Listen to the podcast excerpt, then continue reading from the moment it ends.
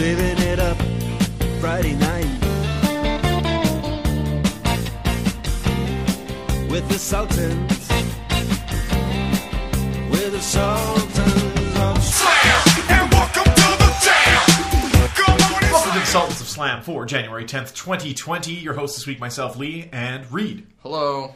Uh, Andrew is on indefinite hiatus from the podcast unless we talk about something that isn't wrestling. He's like, uh, it's mediocre. Actually, I hate it. Uh, no, he uh, he just can't find the time to watch wrestling and doesn't want to sit on a podcast where he can't interject or doesn't really know what we're talking about. I told him uh, that's fine. We don't really watch wrestling or know what we're talking about either. But uh, yeah, so he's out. Uh, so send your regards to Andrew if you want to hear him on the podcast again, and I'm sure he will be back at some point. Uh, he will definitely be back to review the retro Raw before we go see our Raw, and I'm sure he will want in on the review of that as well. So with that out of the way, let's get to the pro wrestling of the last week. We had 12 hours of wrestling out of the Tokyo Dome last weekend with Wrestle Kingdom 14. Reed, you watched all of it. Wrestle Kingdom? Yeah. No, I fucking didn't. You just watched the main matches. I didn't watch any Wrestle Kingdom. Oh, are you serious? No, Oh I was- man, I thought I was relying on you because I started like slow watching it. Like I'm like actually watching it. Uh, so I watched like the Wrestle Grandpa match, which was like the Jushin Thunder Oh, I'm Liger. not gonna. I'm not gonna watch ten hours. I was planning on watching uh, the top two matches of each night. So Ibushi and uh, Okada, and then Ospreay and Hiromu first All right, night. so let's say, speaking of hiatuses, we will come back and talk about Wrestle Kingdom next Friday because I'm halfway through the first night. oh, now I gotta watch it. You don't have to. You can watch the, the main matches. That's Uh, what I'm going to do. I- I, meant to do that, but I kept. I intended to scrub through those first matches and then just watch the highlights. But then, like, I ca- every time I would stop, there'd be something cool going on. Uh, so I watched like the entire Moxley uh, Lance Archer match, for example, which was like a, a lot of tables and chairs. Uh, was great actually. Uh, Lance Archer's a monster. That guy's huge. Uh, it's weird to see Moxley. Was he? Wasn't Lance Archer Lance Hoyt back in? Maybe he's got like a Viking get like a Tramp neo stamp. Viking gimmick. Tramp Was it- stamp oh man, is that him? That's what I'm thinking. Tramp stamp Hoyt. Yeah, remember from TNA? I don't, he doesn't seem that old. Now we got to do some research in the break. You know, what? I'm gonna Google this while you. yeah, just Google that shit. While you keep you? talking about. Uh, other than that, Wrestle Kingdom, uh, yeah, this year, of course, uh, New Japan Pro Wrestling's WrestleMania, as it were. They uh, It did. is tramp stamp Lance Hoyt. Yes. Well, I saw him and Jon Moxley have a pretty good match. I think Uh, he I think he added on to his tramp stamp, so it's not so the same Oh, yeah? thing anymore. But Uh, so I got Yeah. to the entrances of Ospreay and uh, and Takahashi, and then I closed it off. no, yeah, we'll talk about wrestling. I was, I was going to be. I told my wife, I'm like, she'll watch wrestling or whatever, especially like Japanese wrestling with no context is, is excellent.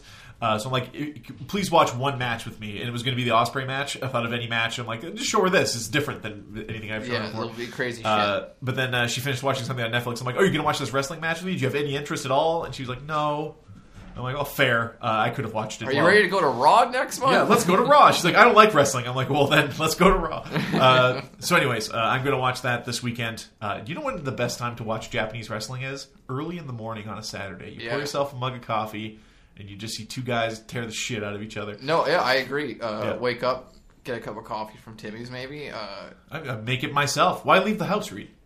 I got to put pants on if that's the case. I'm the case. too lazy to Uh, make my own coffee sometimes. And then yeah, you play play some video games maybe while you watch the Oh, undercard. shit. Watch the sun come up. Yeah. Uh, so, so yeah, Wrestle Kingdom 14, for all intents and purposes, uh, sounded like a great show with uh, a couple great matches. Shows. Uh, overwhelmingly, the first night seems like the way to go uh, if you're going to watch one or the other. But by all means, watch the top two matches on both. Like I don't think then- Okada and Naito will be a bad match at all. no, you'll be all right. Uh, so, so we're gonna check that out. But yeah, both both Jon Moxley and Chris Jericho of AEW uh, performed on the show, and there's a Moxley lot got of two wins. yeah. Then there's a lot. That's the thing too is they both won as well. So there's a lot of talk uh, right now about hey, uh, as we mentioned last No, week. I don't think New Japan gives a shit about that because no No. no Japanese people are watching AEW probably. Right. Uh, so right now, I would say the, the benefit is definitely in the court of uh, AEW to have this this thing, but with New Japan continuing to want to do shows in the states, uh, being able to borrow they, those AEW guys for them is invaluable. Obviously, there's some bad blood because contracts were up, and Kenny the Young Bucks were just like, "We're out." We can elaborate further on this in my uh, read of honor segment. Sure. Um, because it does have a little Read on honor Read segment. on honor. Oh, how Remember dare to name I? your own damn segment. Fuck. Uh, so, anyways, we'll, we're going to watch a little more Wrestle Kingdom, and we will get back to you on the happenings there. Uh, this past week on Raw, Paul Heyman announced that Brock Lesnar will uh, enter the This Royal doesn't Rumble, make any fucking sense. but it's got everybody talking. So, to that end, perfect. like, Per- did, like it's we genius. don't like we don't watch Raw. No. I think do they like explain what exactly how that works on Raw? I'm gonna, I'm gonna, I'm gonna say we can't watch. Like, I physically cannot watch three hours of Raw. Like I probably Unless it's could live. if I was playing Apparently. if I was playing a lot of video games, I put that shit on mute and also had YouTube going on in my laptop. Spotify playing something. Yeah, Like I'll watch like a Dark Souls playthrough while I'm watching Raw while I'm playing a video game. that's right. Yeah. You can't get enough screens. Uh, but yes, so so Brock.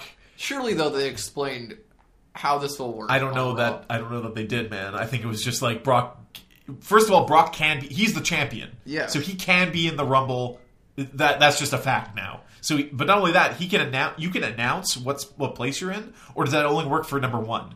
Because number one is a disadvantaged Well, position. there's no rules for the Royal Rumble. They change every year. So Right. Paul could literally just said Brock will be number one, and that's the end of that. because sometimes it's uh, Stone Cold uh, drawing from a bingo hopper that only has number ones in it, and uh, that's like a, a bad thing. In this case, Brock Lesnar's like, you know what? I'm gonna. Usually, he shows up. He, he'll be like number 28. He'll he'll do the least amount of wrestling in the in the match. Yeah, That's an he's hour going long. to be in there for the. Well, obviously, he could. They could do so many things with this. Yeah. They could just say, oh, if Brock wins, then he gets to pick his challenger for the title. Or if he wins, he'd be like, oh, Brock and the Fiend. You would assume that would be the case. Yes, Yeah. but it could also just be, well, let's put Brock in number one. We'll have, like, Drew McIntyre. first of all, will put- Brock and the Fiend sounds like the worst. Yeah, no, they'll Uh, do. They'll do like, how about like we'll put Brock in number one, and we'll act like he's gonna just go right to the end. But Yeah. then Drew will come out number two and eliminate him in surprise, and that'll get Drew over. Uh, that t- lets the air out of the rest of that rumble because Drew is just like with the casual crowd. I don't think he's anything. He's just a big guy. But no, they've been pushing him a little bit. Sure. Um, and I and I'm, I'm still behind our Samoa Joe shows up and, Oh, and eliminates him, and I then we have Samoa Joe and, and but Brock. I've been preaching on this podcast before too. I think Drew McIntyre has all the tools to be a top guy. I think he's big, he's strong, Now- he's beefy. From a kayfabe point of view, though, if you had the choice between you win the Rumble and you have the choice between Brock Lesnar and the Fiend, uh, would- but that's the thing about this Rumble. Maybe you don't have a choice anymore since Brock's in there. Who So, knows? Who knows? We need to like point. we need to like do more research about post Raws because prob- there's probably answers to listen, our questions. I've seen plenty of people writing about this story. I have not seen anything other than Brock will enter the Rumble at number one, and the repercussions of what that means if he wins is currently unknown. Uh, why you would voluntarily enter the Rumble at number one or at all when you are a champion? Uh, does that mean that the championship will not be defended on Royal Rumble as well? The- What does this mean? Uh, so there you go. It's got people talking. Uh, so to that end, good job. Would you? What, did you find it? Would you? I'm I'm reading on right now. Keep talking. Still looking at images of uh, Tramp Stamp. no, tramp standpoint. Well, let's talk about uh, Wednesday night, which is typically what we do on this program. We had an AEW Dynamite, we had an NXT. This is NXT's first show of the new year that isn't a clip show slash award show. So the Wednesday Night Wars are back at it. Uh, we will start with AEW Dynamite as we tend to do, as that is the show we both watched. To my understanding, Reed, you did not watch NXT this week. Reed, hello. No, I did not watch NXT. Okay, I just silence. read this. Okay, Literally, Heyman says Brock's gonna be number one. He would enter first and would be standing in the ring last. Heyman said this would this wasn't a prediction; it was a spoiler. That's it. that's it. That's what I'm saying. That's all. That, that's all That we make- know. This makes no fucking sense. Brock Lesnar, the current champion, will be in the Rumble, and he will fight himself. Brock Lesnar versus- versus Brock Lesnar. Okay, what's really going to be interesting is if on Friday on SmackDown, which is today, if they say, "Oh, the Fiend's going to be in the Rumble too," because then that means if the Fiend or Brock win, who the fuck do they challenge? They have to challenge each other. they have to, I guess. Right. Or there should be. I would much prefer the gimmick of, oh, if Brock or the Fiend wins, they get to choose their challenger, as opposed to the other way around. It'd be cool if they just mentioned that at any point. Yeah. Yeah. And then you could have. Then you could do Brock winning the Rumble, and like you could have a underdog storyline where like he picks Mojo Rawley. Maybe like for yeah, maybe for time, uh, it's gonna be like a squash rumble. It's just Brock. They send a guy out every twenty seconds, and Brock is People just would be squashing all fucking pissed. I'd find that. I'd find that hilarious. Yes. if we're like, er, it's the return of like Jeff Hardy, and he just gets absolutely yeah. dummied right away. Right back to the bottom of the bottle. Okay, sorry, I Uh, interrupted our NXT segment. No, that's okay. We're gonna go to AEW first, I think, because NXT. oh, yeah, not much to. Nothing.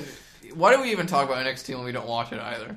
It's the Wednesday Night Wars read. I we guess, have to. We have I to guess. give equal. We can't be impartial, even though we definitely are. uh, that's that's what this program is. If you don't like it, go listen to something else. Uh, so we had all elite wrestling, dynamite. Where was it from? From from Mississippi, the Landers Center in Southaven, Mississippi. Uh, to start this show, we had a tag match. We had Kenny Omega and Adam Page again. And This did uh, Uh, good numbers at the beginning because guess what? They set up last week that there was a really good match and some dissension, some smellness, Yeah, and the That's right. elite. So this opened up with more of that dissension. even though Adam Page has already left the elite, maybe they want to go but back. they're not. No, they keep saying he's left the elite, but he's not yet fully turned on his friends. No, So like that's the storyline here is that but he's still hanging out with them. he's still hanging out with them. It's like it's like your friend that moved away to BC in grade twelve, and he comes back, and you're like, yeah, let's hang out. Yeah, but now he like drinks and like wears like w- walks around like a cowboy, wears a vest with no shirt underneath. Yeah, but Like, like, I don't know if I can hang out yeah, with you guys just aren't on the same wavelength anymore. That was Sure. a horrible comparison. Yes, try do better. Uh. Kenny Omega, Adam Adam Hangman Page versus Private Party. Uh, of course, last week there was a vignette where Private Party was like, "Hey, man, be cool." Be cool. That led to this match. Uh, so there were uh, a few signs of the breaking down of Page's uh, positioning in the elite during the match with Omega and Page. This is still talking about it as if he's in the elite when we were told. Uh, and Page mostly operating well together, but occasionally clashing throughout the solid show opening match. Following the finish, uh, which was a pinfall after Omega hit the uh, One winged angel. yeah. There you go. Uh, I believe it was there, there was like a couple double spots where they they kneed him in the back of the head and clothesline at the same time. Oh, Anyways, I love V triggers. uh, this uh, this match was like fine. The Private Parties definitely had better matches. I think better This was a story match. This was not Yes. like let's go out there and show Right. people work rate. You're exactly right. Uh, and another win for Kenny Omega. It Guys, guys win win. matches now. Yep. Okay, yeah. So some dissension between him and Adam at the end of this Pac is in the back, giving the brutalizer to poor Michael Nakazawa, who, as far as we know, has been actually in the brutalizer since last week because nothing was ever resolved with what happened there. in there. kayfabe, he's constantly been the brutalizer. He's been he's, he's been in the brutalizer like, for like Sex Ferguson and Chad. Too bad Chad put him in an armbar for six hours. Except it's been seven days. Yeah. uh, so he's, he's beaten the shit out of Michael Nakazawa, uh, and then demanded his rubber match with Omega. Page waved Omega to the back and then drank beer with fans in the crowd instead of following him. And then this was never mentioned again on the show. Just like last week, it was just like what happened with the Michael Nakazawa backstage thing. Presumably, Kenny got back there, uh, tended to his friend, and Pac was nowhere to be seen. But we don't know that. Okay, is- we we have to we have to uh, consider what uh, Nick Jackson said in an interview last week or earlier this week, where he said we're trying to do long term nuanced storytelling, so we're not going to give you all the details every week. The problem with this is that everybody, when it comes to TV shows or other wrestling companies, or sometimes you know video games, people are so used to instant gratification. I want the explanation now. I want this now. Oh, I don't need to see the, the resolution of him and Pac, but I it, you sent a guy backstage who's whatever, But right? maybe we'll find out what happened next week. That's all I'm saying. Yes, and like it, as we say every week, AEW seems to be listening to the fans. Uh, the the whole thing with the Dark Order uh, kind of got its comeuppance this week. Um, It's back down the card where it should. yes, and and the commercials, the inset commercials are now, I would say, almost perfect. Yeah, Like, the they- commercials are now just for heels getting more cheap heat. Yes, which is fine. Yeah. Uh, and then you don't have to explain anything when you come back from the break. And it might be a little weird to be in the arena for uh, some of these commercials, man. They're like 10 minutes long. Uh, I swear to God. Anyways, uh, we had a AEW Women's Championship match. We had Riho uh, versus Kris Statlander. This was fucking brutal. we had uh, Brandi Rhodes on commentary uh, when the uh, listen. So This- Statlander had a indie date to fulfill, so the match didn't happen last week. So let's assume that this was supposed to happen last week. but And the reason we are going to assume that is Why? because otherwise that means that this show has three different instances of a heel stable trying to win over a babyface. yeah, when you say it like that. Uh, but this was not this many weeks in a row, so we can't. I, I think that's a dumb. But you know what I mean, though. Yes, like no. the the Statlander Riho match was supposed to be no, last and week, this bleeds into the whole Nightmare Collective thing, which we'll get to after which is the the which is overshadowed the match. yes, but we'll get into that after. which wasn't match. good to begin with. Yeah. Uh, so uh, Brandi Rhodes is on commentary, and the Nightmare Collective came to ringside. just fucking burying Mel and uh, yeah, so Brandi Rhodes is burying everything, including Excalibur wearing his mask, uh, which are things that have been criticized by, No, by people. like, But, like to hear her say it in such a, for lack of a better word, a dumb way. But like you, you Uh, see a guy like Miz or Jericho who are experts at like I'm the heel, but I'm not going to bury my opponent. Yeah. Like you, there's a difference between saying you suck and I'm the best to you're good, but I'm better. right. That's well, different. right, because if you if you put down your opponent too much, beating them doesn't mean anything. Congratulations, you beat a geek. Yeah, you beat a guy that you said was an idiot that you were going to beat anyways. Yeah, Uh, so what, go. what you didn't get over them, you Yeah, got you Jericho nothing. calling him a stupid idiot is not the same as saying you're really bad and cannot hang out. Yes. and not hang It- well, that's like a complete polar opposite uh, thing here because we have Jericho going on multiple weeks trying to win this guy into his stable so he doesn't have to fight him because Yeah. he's legitimately frightened about As opposed to. Brandon just being like, "Oh, I don't want to watch this match. This match is boring." Yeah, what? Yeah, What are you doing? as- and then you have then you have Jericho who's saying Moxley's one of the most. He's the biggest star in wrestling right now, or something like that. Like, yeah, Brandi should have said like, "Oh, Kris Statlander is good, but she'd be even better if she was in the Nightmare Collective." exactly right. That's how you push that storyline. they immediately attack Riho, but Statlander attacked them in return. Uh, why wasn't this a disqualification? Because there's no DQs in AEW apparently. Okay, but sure. no, I we've talked about this last week or two weeks ago, where I said have a DQ once a month. It's it's fine to have well- one once a month. Yeah, it's fine to have a DQ once a month, but when something happens where someone should be DQ'd, uh, I don't know if it was how it was filmed or if I wasn't paying particular attention during this match and what was happening because it was a fucking tire fire. But uh, when Riho's attacked by an outside source, isn't that just like the bell and like we'll do this again next week when these assholes? Well, I, she wasn't attacked. It was just like Awesome Kong distracting Kris Statlander. That's it. All right. Um, but this match in general was an AJ Styles finish in the sense that it is a Styles clash. you can tell. Uh, you can tell Riho and Statlander just something wasn't gelling with them. They weren't vibing. No. Like Yeah. uh, Hiroshita. Like, Maybe it's because the match was overbooked and they knew there's going to be people walking around the ring trying to, to. They didn't get their chance, and like the thing we immediately said to each other after this was like, all this match needed to be was a good women's wrestling match. That's like all last needed week to be. with yeah, um hard or yes, two the, weeks the ago. four way there. Yeah, No, or two, yeah, that match Yeah. was decent. But two weeks ago, where it was uh, is it Karashita Harashita? I keep mispronouncing. Hiroshita. um, her versus Statlander. That was a great match. It's Um, it's he- Hiraku. Yes. Okay, Harakushita and Statlander two weeks ago. Fantastic match. That's the kind of match that Riho needed with Statlander. Yes, and it wasn't this. It wasn't this. So Rhodes made her way to ringside, Statlander was about to punch her, but the Japanese deathmatch wrestler Dr. Luther came out Who from under it? the ring. Who, who, who is it? And stopped her. So apparently, this is a friend of Chris Jericho's, I don't know. uh, who's who's been all over Japan uh, and different wrestling promotions. He's been around a long time. Some people might know who this is, but uh, AEW, we say it again. Explain to us who this is. Excalibur didn't even seem to know who this was, which It- is it was, if the he doesn't know, explanation nobody is knows. he's a deathmatch legend in Japan. Uh, That's it. That's it. That's all you need to know. Uh, What's he a doctor of? What's it? What's his? Uh, it's Doctor Luther. What's his degree? Doctor of is he a matches. dentist? Is he a veterinarian? I need to know. Does his finishing move have something to do with his PhD? Uh, the match ended when Awesome Kong helped tripped Statlander to allow Riho to score a pin. Kong hit Statlander with a clothesline. After the match, Riho failed to make the save before Harakushita. I thought it was Hikarushita. Is this is this a typo? Uh, who was seated on the ringside seat next to Britt Baker uh, jumped the rail to chase them off. There was a whole lot happening here, but it was largely a detriment to the match itself. Uh, yes, the crowd w- was like, w- why it was a mess. There was a certain part where they, after the initial.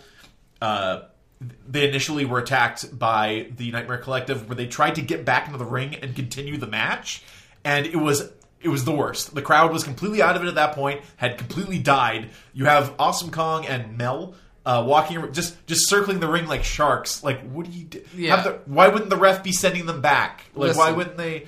What they got to do is This was bad. I don't want to say like you can't just drop it like that because people will be like, "What the fuck happened to the Nightmare Collective?" you have to drastically change what you're doing because we already, like you said earlier, we already have the "Come into My Stable" storylines with Yes. two other things um, on the same show. and we've talked about this before too. Yeah. like don't do this. Um, I think the storylines they should be doing is what they're already doing with Britt Baker. I think it's a far more interesting storyline where Britt's not necessarily turning heel, but she's becoming increasingly frustrated. Um, and I think that's a lot more interesting and simple rather Yes. than let's cut off hair and you join my Uh, fucking furthermore, stable." if you're going to have Brandi on commentary burying the company, there needs to be some kind of vignette with her and Cody where they don't separate, but there there's some kind of interaction between them to keep Cody separate from whatever fucking bullshit is going on with the Nightmare Collective. Brandi had a good thing going on before this Nightmare Collective. yes, it was fine. Yeah. she was like an over baby face just based on the Yeah, fact that she was Brandi Rhodes. be a manager or some Yeah. shit if you don't want to wrestle. But this Nightmare Collective, this ain't this ain't it. This ain't it, dog. Um, anyways, so that was a mess, uh, and and unfortunately for both Riho and but hey, it did the thir- uh, third highest ratings in the show. So what the fuck? do we know? supposedly, which is unfortunate. So the most people saw this rather than anything else in the show. No, Next up, uh, the highest rated was the opening match, and the second was Jericho. Spanish sex god Sammy Guevara uh, is out to fight Christopher Daniels, fallen angel. Um, So this totally shit on my uh, Chris Daniels as the leader of Dark Order. well, they got they had to they had to do it, right? Yeah. Uh, so after, so uh, they had a match uh, after Daniels was distracted by Pentagon Jr., daring him to hit the Arabian moonsault. So basically, Chris Chris Daniels is about to go up to the uh, up on the ropes. Uh, Pentagon Jr. shows up with a microphone. It's just like, "You ain't got it anymore. You can't do it, man. You can't do it." And Chris Chris Daniels is like, "Oh shit, man. Maybe I maybe I Fuck, maybe he's right. The best part about all this is it's like born out of him accidentally slipping on the ropes. no, yeah, and that's what's great. It's it's about family. Yeah. That's why it's great. But this was also technically two matches in a row with Raw finishes, where someone came out and distracted or directly was involved with the match with the finish, which is something AEW has not been doing. Um, Uh, they did twice in a row I here. don't think it's too you had bad. Awesome Kong pulling Statlander right into the pin. You had Pentagon Jr. distracting Christopher Daniels Chris right Daniels into the didn't have to listen and look at Pentagon while Pentagon's just saying, "You're a loser, loser." but that's what happened, and that was the that was like the Becky Lynch thing on Raw. It was just like someone a music would hit, someone would stand at the top of the ramp, and you'd stand there with your mouth Or open while your opponent Kevin Owens with Goldberg, Jericho's music hit, and he just fucking turns around and gets speared by Goldberg. Wasn't uh, who was it? Was it Mustafa Ali on the on the ladder when Brock's music hit? Yeah, and he just it's like a good two minutes. It's just standing there. Oh my god, the music's making me unable to. He's Brock. I can't grab the belt. What am I doing here? uh, so after the match, the Dark Order came to the ring to confront Daniels. Evil Uno said uh, the AEW faithful have no faith in him anymore. Uno said he could make Daniels the man he once was and offered him a mask. Uh, Daniels uh, looks at the mask introspectively for a second before throwing it, uh, leading to a group attack on him before Scorpio Sky, Scorpio Sky Frankie Kazarian, the Young Bucks ran in to take out the Dark Order, which is your Yeah. comeuppance from This was fine. I like that it was this. This was pushed down the. this card. would have been more fine if it if the thing that happened before it didn't happen before it. Well, of That's- that's course, but we can't. We're not in that reality, Lee. We're in this reality, and this was fine. Um, this shits on my idea that Chris Daniels is secretly the leader of Dark Order. Yeah. But it was just uh, written today. Spoiler alert for potential Exalted One of Dark Order. Skip ahead. Um, Skip ahead thirty seconds. Go. it was said in the Wrestling Observer newsletter that Matt Hardy is potentially going to be the Exalted One. Uh, he pitched his. He wanted. He talked to WWE Creative and said, "I want to do the broken character again. I am going to do all these vignettes. I'm going to do all these videos." And they're like, "Ah, no, we're not interested. We're not interested in approaching 50 year old Matt Hardy." um, which is However, sixty-three year old DDP. Yeah, that's a different story. Six-year-old DDP is a different story. um, but he, yes, so they're speculating that he may be the exalted one in AEW. He obviously has a fantastic relationship with the Young Bucks, going back to their ROH days. Sure, Um, that makes and sense. it would make Matt go into a role where he doesn't need to wrestle every No, night, which yeah. I think he has two people to do that. and give the rub to what is basically a, a, a joke of a yeah, and you know, the characters are similar. It makes sense. I like it. It's not bad. That, that also, and like we're, we're picturing broken Matt Hardy in our heads. We don't know that he isn't just like Matt Hardy with his hair slicked back in a suit, being a like a shit like a Yeah, shitty he grin could on him. change. Like yeah. I shouldn't say like he's going let to me be. let me rephrase. I hope he does a new character for this. Yes, but still a Yeah. wacky character. Yes, of I don't want to see extreme Matt Hardy. Consider the guy who's in charge of making the Dark Order video vignettes. Uh, as Matt Hardy. That that is interesting. Uh, Yeah. people were saying uh, there were some like uh, uh, Jim Cornette uh, Easter eggs. There was like Jim Cornette glasses and a tennis racket in the in the office or whatever, uh, which is pretty good. Um, Because Jim would be like, I'm fucking it's not wrestling. Uh, wrestling. MJF, he comes out. He's, He's a gonna heel. he's gonna cut up. He's a he's a what and what a heel. And he keeps telling DDP he's to have sex with his daughters. but he said like that, it's a lot meaner. MJF cuts an in-ring promo where he said he would only give Cody until the count of ten to come out and face him like a man. He then counted down from ten and said Cody was just a little bitch. Before Diamond Dallas Page's music hit, DDP insulted MJF before saying uh, he keeps getting asked if he'll uh, come back for one more match. It's worth. Uh, Diamond Dallas Page worked in uh, a, a plug for everything he could have possibly done in this scene, and that's fine because the way he did it It's totally fine. it's totally fine. Uh, it's worth noting MJF was live tweeting during DDP's rant. MJF interrupted DDP before saying he didn't want to fight him, uh, but the Butcher and the Blade might, leading to the tag team to walk down to the ring to job out to a 60 Yeah. Uh, DDP grabbed MJF by the throat before hitting a diamond cutter on both Butcher and Blade. Hell yeah, okay, Butcher and Blade are in my boys' stable now. It's, it's established. You can have one of them if you want, Lee. Uh, I mean, I would like Butcher over Blade. You, okay, I'll have the Blade. I'll Okay. have the hairy boy. Before uh, he could lay, lay out MJF, he was caught with a low blow. And what a low blow. Uh, another, speaking of boys, QT Marshall comes out with Dustin Rhodes uh, and ran in for the save, no I- sign of Cody. Okay, like next week. So yeah, they're doing Yeah. Dustin DDP. I did this out of order. There's a match, but I wanted to separate the promos from the match. Yeah, but it, so they're doing Dustin DDP and um, D- Dustin QT Marshall and DDP. and QT Marshall. Yeah. If they don't fucking lose next week, like they Uh, have to. With the Butcher and the Blade? QT Marshall's taking the pin, but yeah, or the Butcher that, and the but Blade. then we had a match where Dustin Rhodes got the pin. So That's that's different because he was with Cody, um, and they might actually be interested in pushing Dustin in some capacity at some point.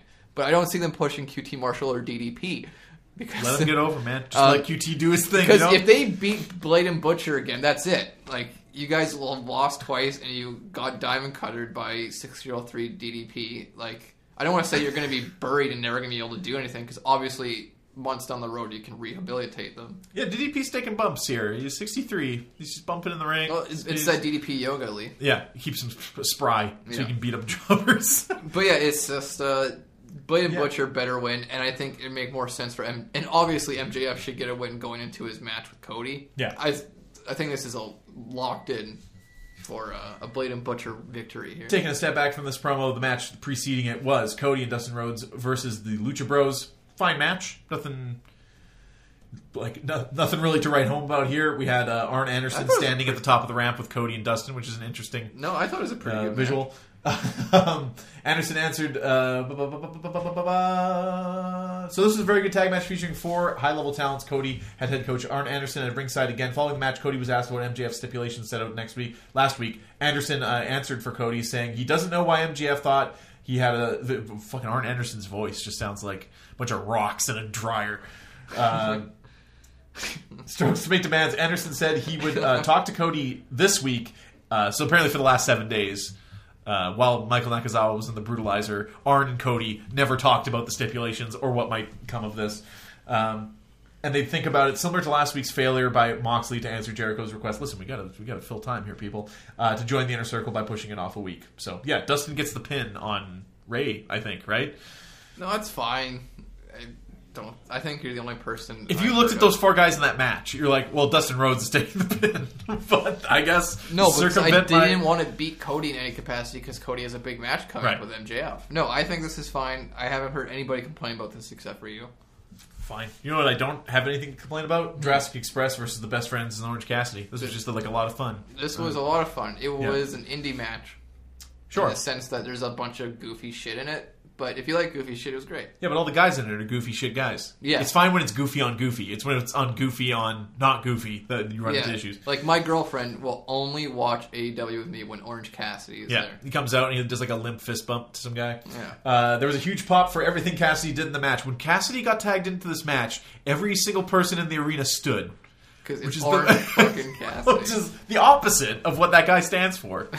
Uh, what did they call him on? Uh, freshly squeezed. No, what did they call him on the radio today? It was like the peel or something like that. Peel. Everyone involved hit their respective high spots before Jungle Boy got his first pinfall win in AEW, and now the rest of the year is his because he had a New Year's resolution to get a win in AEW. Now that he's done it, You did it, kid. what's he going to do for the other 356 days? And that's Yeah. me factoring in the leap year. I still think uh, you gotta get gotta get rid of Marco Stunt. Uh, he's he's a low point. Uh, If you want, if you want to push Jungle Boy and Luchasaurus, So apparently Marco Stunt was the hometown boy here, so he got a few interesting spots. Uh, but I, I like seeing Luchasaurus throw him. I guess that's Yeah, kind of fun. fun. But uh, yes, Marco Stunt. he just doesn't fit with the gimmick. No. I he should be. A, How did this happen? Is my question. How did Marco Stunt end up in this stable? He should be a heel who thinks he's way fucking better than he is. I mean, kind of is that though. He's like a like a little shitty kid.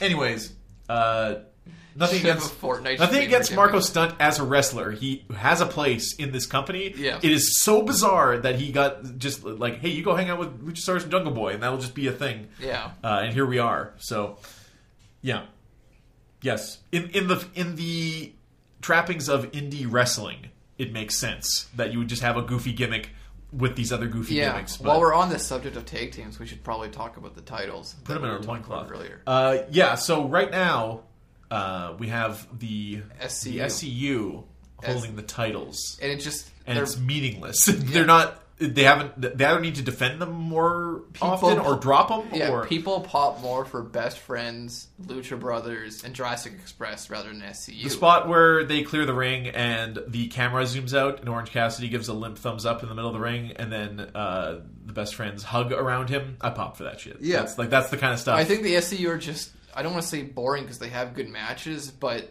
like it's Ka- it's Kazarian and Daniels who have been around for 20 years. We've been Yeah. seeing them wrestle. Um, it'd be nice to have something fresh for the American audience to see.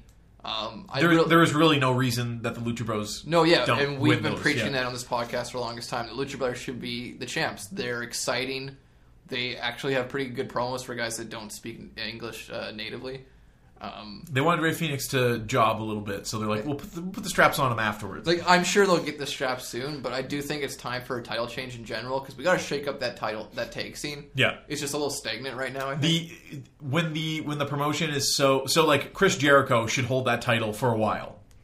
I think we can all agree that. Yeah. But that being said, to get over the tag division, to get over the women's division, I would move that title around pretty Yeah, soon. you don't want to establish to friends that titles will only change after months or even a year. You want to establish that some titles may not change for a long time, but some titles might change soon. like you could have absolutely just had a straight up match between Statlander and Riho and given the title to Statlander, Sure. and that would have been something. Yeah, and I think while we're on the subject of belts now, I do think it's about time they introduced a TV title. Sure. Um, it can be a title that would be exclusively defended on TV. Yeah. You could defend on pay per views if you want to as well. But it's something to look forward to each week. Be like, here's another TV match. Whoever's champion needs to defend Well, especially TV. when you have you have all these these tag groups and uh, you have them doing singles matches for a while there. Like Trent was in a bunch of singles matches, Yeah. and, that. and that's a guy who will not be challenging Chris Jericho. But if you had a TV title, that's the kind of guy you'd want like, it on. yeah, Uh, you could use the TV title on some guy you want to push at some point into the main event scene, but Yep. maybe he's not ready for that.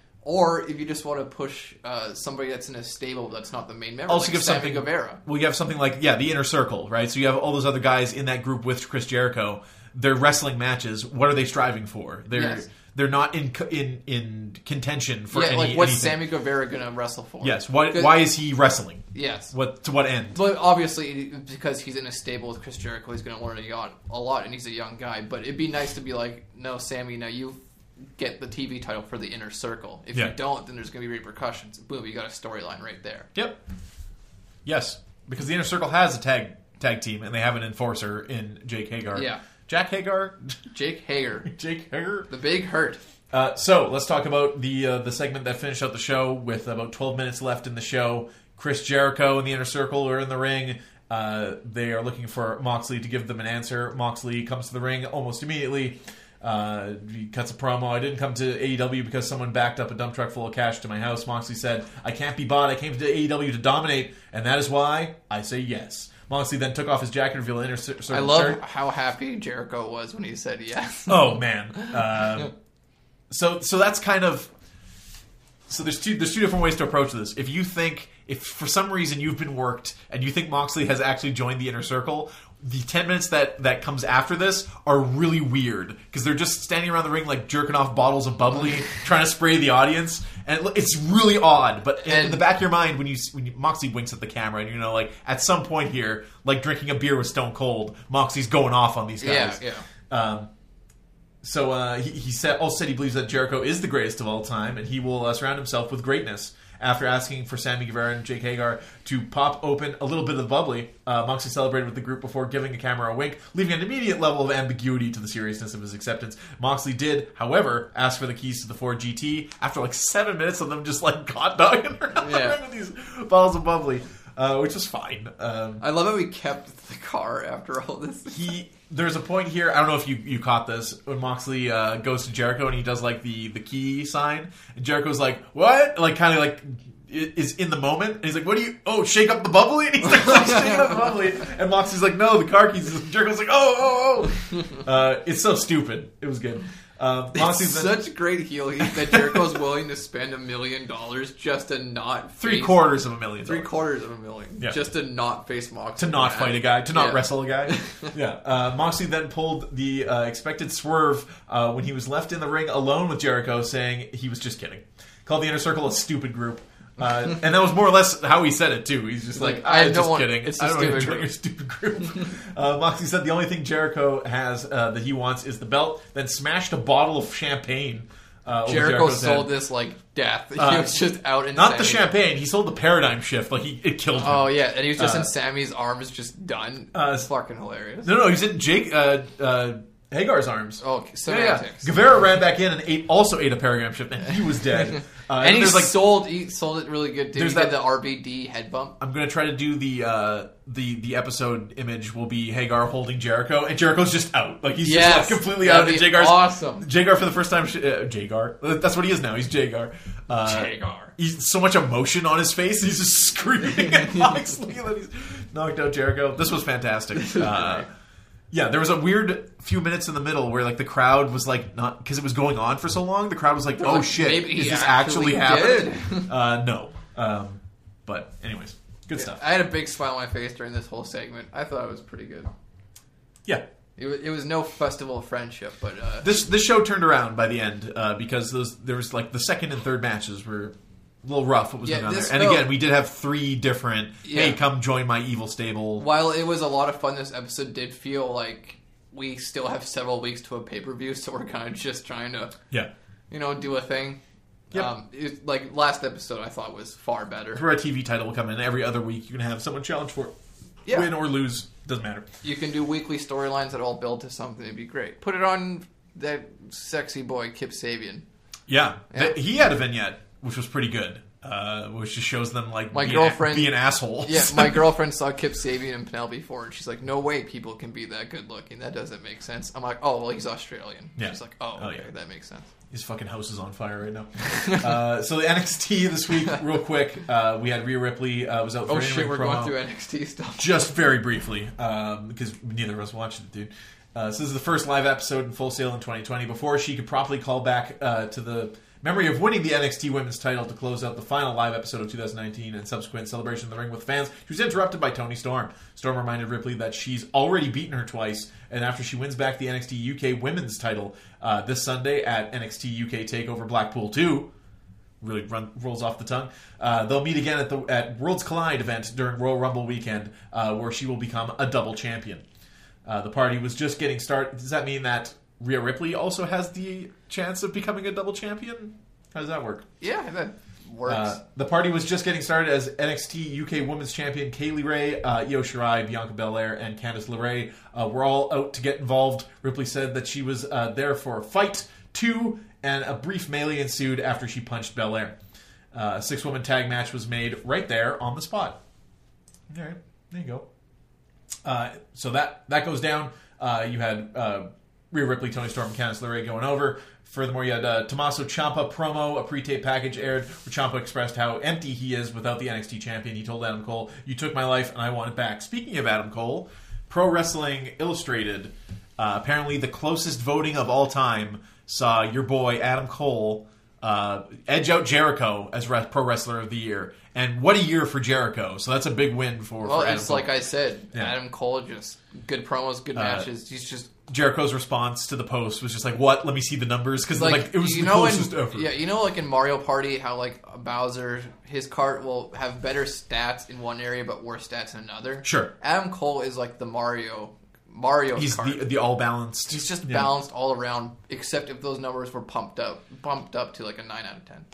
Uh, I could see it anyway. Either way, like think of all Jericho has done in, in 2019. It's it's pretty yes, but then you have to consider the kind of matches Adam Cole's been having, especially Gargano. Oh, I It's see how it is. You can't, you can't, you can't stop.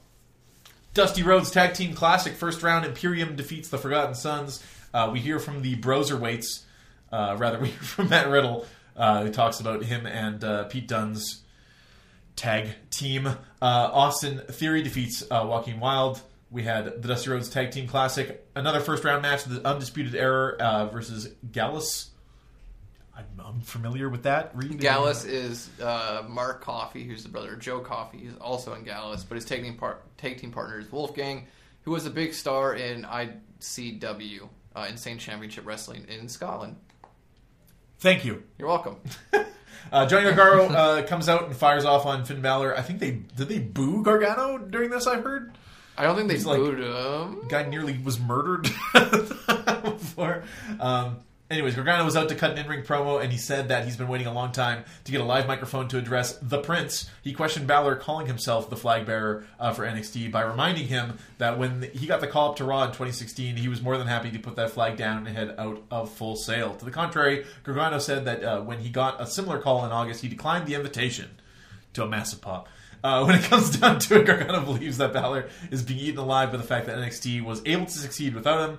Uh, this brought out Balor, who suggested uh, Gargano now be referred to as Johnny Promo because that's all he can get cleared for these days. Ooh. Balor called NXT his personal chessboard and told Gargano to go see William Regal to ask for a one-on-one match at NXT Takeover Portland if he can make it there. Great mic work from both men, especially Balor, who continued to flourish as a heel.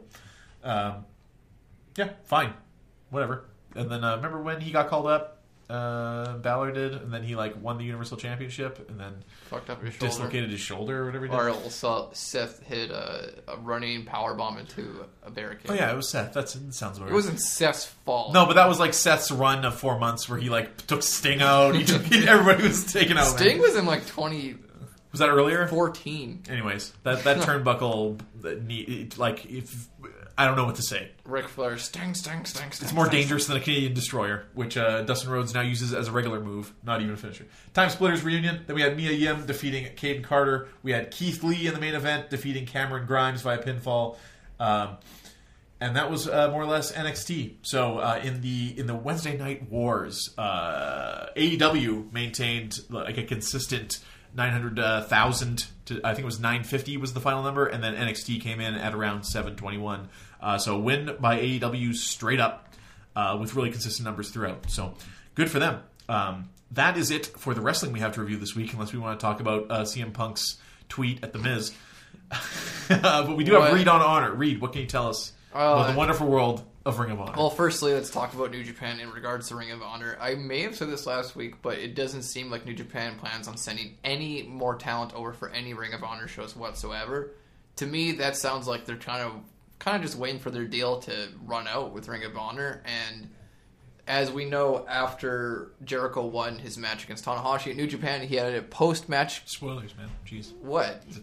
He had a post-match um, conference where he talked like how they still don't have a deal between AEW and New Japan, but he wants to create that bridge between the two companies because he thinks both both companies can benefit greatly from the relationship. It seems like he did this like out of his own volition, like he didn't pass it by anybody. Like, can I say this? He's just like, I'm just going to say it, and hopefully something happens because of it. Oh, I'm sure he's disgusted with Tony Yeah, Khan. so I'm sure New Japan, even if they don't hook up with AEW, they are trying to just run out their deal with Ring of Honor because there's nothing left. It's it's a thin line to walk because on one end, uh, yes, obviously most of the fans will want this, but putting it out there or acknowledging it in the way Chris Jericho did can lead to a lot of negativity for New Japan, Yeah. uh, with fans reaching out to them, especially AEW fans or people who don't know what New Japan might be thinking or planning, uh, and and harassing them, right? Yeah. Uh, so my my advice is everybody shut the hell up and let Chris Jericho work here, uh, and see if he can open that forbidden door And then- between. Uh, The other two thing companies. for Ring of Honor is apparently they've offered Marty Scurll uh, main roster WWE level contract, which is at least six figures, possibly seven. Um, just to stay in Ring of Honor like for a bit, it's about forty dates a year only, as opposed to like the Yeah. three hundred whatever. less than once a week. Yeah. Um, yeah, less than once a week uh, with unique dates, obviously, and he would still be able to work New Japan. Um, that's more money Ring of Honor probably makes in a year in profit, and they're giving it all to Marty Scurll. Why does Ring of Honor continue to operate? I I don't know. Out of the good, out of just like we like wrestling, even if it's costing us money year after year. We're gonna it would, I think it wrestling. would only start costing the money if Marty accepts that deal. Yeah. I don't think it would. Like from Why what I from what I understand, it's owned by Sinclair, and Sinclair is fine with it being a smaller company that makes some money. yeah. He's not willing to put in a bunch of money to compete with an AEW or a WWE. And I think that's smart because I don't think he could compete with them anymore. It's interesting. Yeah, well, exactly. Like, because now, now your your best option is to go all in on Marty Scurll. Yes, I. But if I were them, I would. Oh, you'd have to restructure the whole thing. I think you got to take a step back and you got to scale things down. You got to do smaller buildings now. Um, you cut down the amount of pay per views they're going to do. Uh, cut down some of the titles they have. They have a shit ton of titles there. Women's title, six man tag, uh, tag, TV, and world championship match for a smaller company like that. That's a lot of titles because you just don't have the roster to to do that. Um, but yeah, I don't know if all of a sudden, if you finally do decide to put the strap on Marty after two years, where you should have done it before, Yeah. I don't know if that's going to magically fix Ring of Honor and make everybody come out to the shows. I don't think that's going to. Well, that's what I'm saying. It's just like is the it's that guy. Half the reason Like, people love Marty so much is because he's a package deal with the Bucks and Kenny, and back in the day, Adam Cole, Yeah. Hangman Page, and stuff. He was part of a group that was fun to see. Marty by himself is fantastic. Don't get me wrong. I just don't think he's going to be the guy that's going to sell three thousand seat buildings for Ring of Honor all of a sudden. Yeah. Be like giving a six figure deal to Eric Rowan after Daniel Bryan leaves. No, no, that's stupid. That's a horrible comparison. Um, Uh, Eric Rowan, no, Marty Scurll is like So It's like it's like if Triple H, Randy Orton, Ric Flair left Evolution and went to a different company, and he put all your chips in Batista. yeah, hell yeah. That's totally fine. yeah. But Batista is not going to be the is not the same level as Triple H. At least Do you back in think the day. Marty demands that much money outside of Ring of Honor? Do you think Yes. AEW would actually pay Yes. him that much to come to I, leave? I don't know if they pay him like we're going to give you two million dollars, Yeah. but they would be like, here's a really good like Kenny Omega level contract. Um, you work less dates than you would in WWE, etc. And at the same time, I do think WWE would be like, all right, we want you in NXT for a bit. You'll have a bit of a smaller contract, but after a year, we'll here's a guarantee you'll be on the main roster, Yeah. and you'll be making main roster money. He, yeah, he's in kind of a good spot right He's now. He's in a great Uh, spot, and if yeah. because if he if he stays with, we also have to consider if he stays with AEW or Ring of Honor, he can still work New Japan. Yeah. So the thing with him is uh, AEW. Obviously, he's got some buddies there, uh, and and there would be uh, obviously they would be talking to each other, and it, there's no way it wouldn't have come up that hey man, Yeah, absolutely. you know you can come over here and like this is what your contract would be. But I think Marty But- is looking at what's best for him money right, but then WWE is the is the brand that will hire him and pay him a bunch of money just to keep him out of circulation, whether he wrestles or not. well, uh, yeah, I think that- they would be interested in pushing him because he is up their alley in the sense that he has Sure. a great character and great promos. But on the flip side of that, AEW would also just buy him, take him out of circulation to keep him out of AEW. yeah, um, I don't think WWE's as worried about Ring of Honor as they are No, at no, AEW. no, no, Um, yeah. No, I think everything's great for Marty right now. I think he has a ton He's of in the best spot. Yeah. Yeah. He could just say, you know what, I'm going to go with AEW. I'm going to work once a week. And then I can also go to New Japan like Jericho or Moxley can. And I'm going to do some dates there. And Yeah. that'll be that.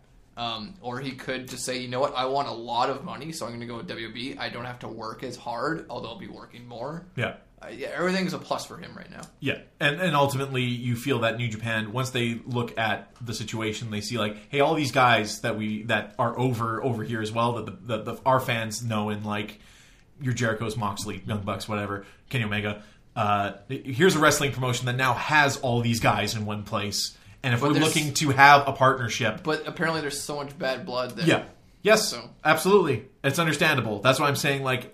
Uh, us fans need to step back because we aren't going to be the ones to repair it and harassing or encouraging New Japan. Yeah, to do I something. think it's like it's obvious, just do it. That's I not the think way to get this done. AEW could use New Japan more than New Japan could Yes. use AEW. Yeah. Notice how I did not say they need because obviously both both promotions are doing Are fine by themselves. are fine Yeah. by themselves. Yeah. But it would be a benefit to both. I think AEW would just benefit more Mm-hmm. because like it would be very exciting if you just on, suddenly announced like we're gonna have the Lucha Brothers versus like Guerrillas of Destiny, or Yeah. we're gonna do Okada versus fucking Jericho, or even like Sammy Guevara. I'd be hyped as fuck for that. Yeah, absolutely. Yeah. Uh, yeah, the, the list of dream matches, right? At that point, where you're just like, oh man, like during Wrestle Kingdom, we're doing like a bigger AEW pay per view. Like, what what could happen? Kota Ibushi could come over. Yeah, and do you it. could yeah. call it AEW New Japan. Like yeah. You could have Kenny and Kota Ibushi versus the you Lucha could Bros. finally have their match Yeah. they've been wanting to do for Wrestle Kingdom, but you don't have to do a Wrestle Kingdom anymore. You could Nope. do so many cool things. Yes. Uh, so yeah, that's where we're going to kind of end it out. No emails this week. If you do want to get in touch with the show, you can comment anywhere you see the show posted, or contact us at lee at titstheiceberg.com. We'll work. That's about it, man, for the show. Um, so we're going to watch Wrestle Kingdom this weekend, at least a little bit of it. Maybe comment on that next week. We got a really stacked AEW Dynamite next week. Tons of great matches on there. Hell yeah! Uh, looking Isn't it the forward Bash of the Beach episode? Uh, yeah, so it's like Pac versus Darby Allin. It's Right in the middle of July, J- January. That's right. No, I'm not. uh, Yeah, it's negative 45 outside. Yeah, Yeah. bash of the beach. All right. Fuck yeah. Uh, so yeah, until we uh, talk to you again, uh, that's been the Sultans of.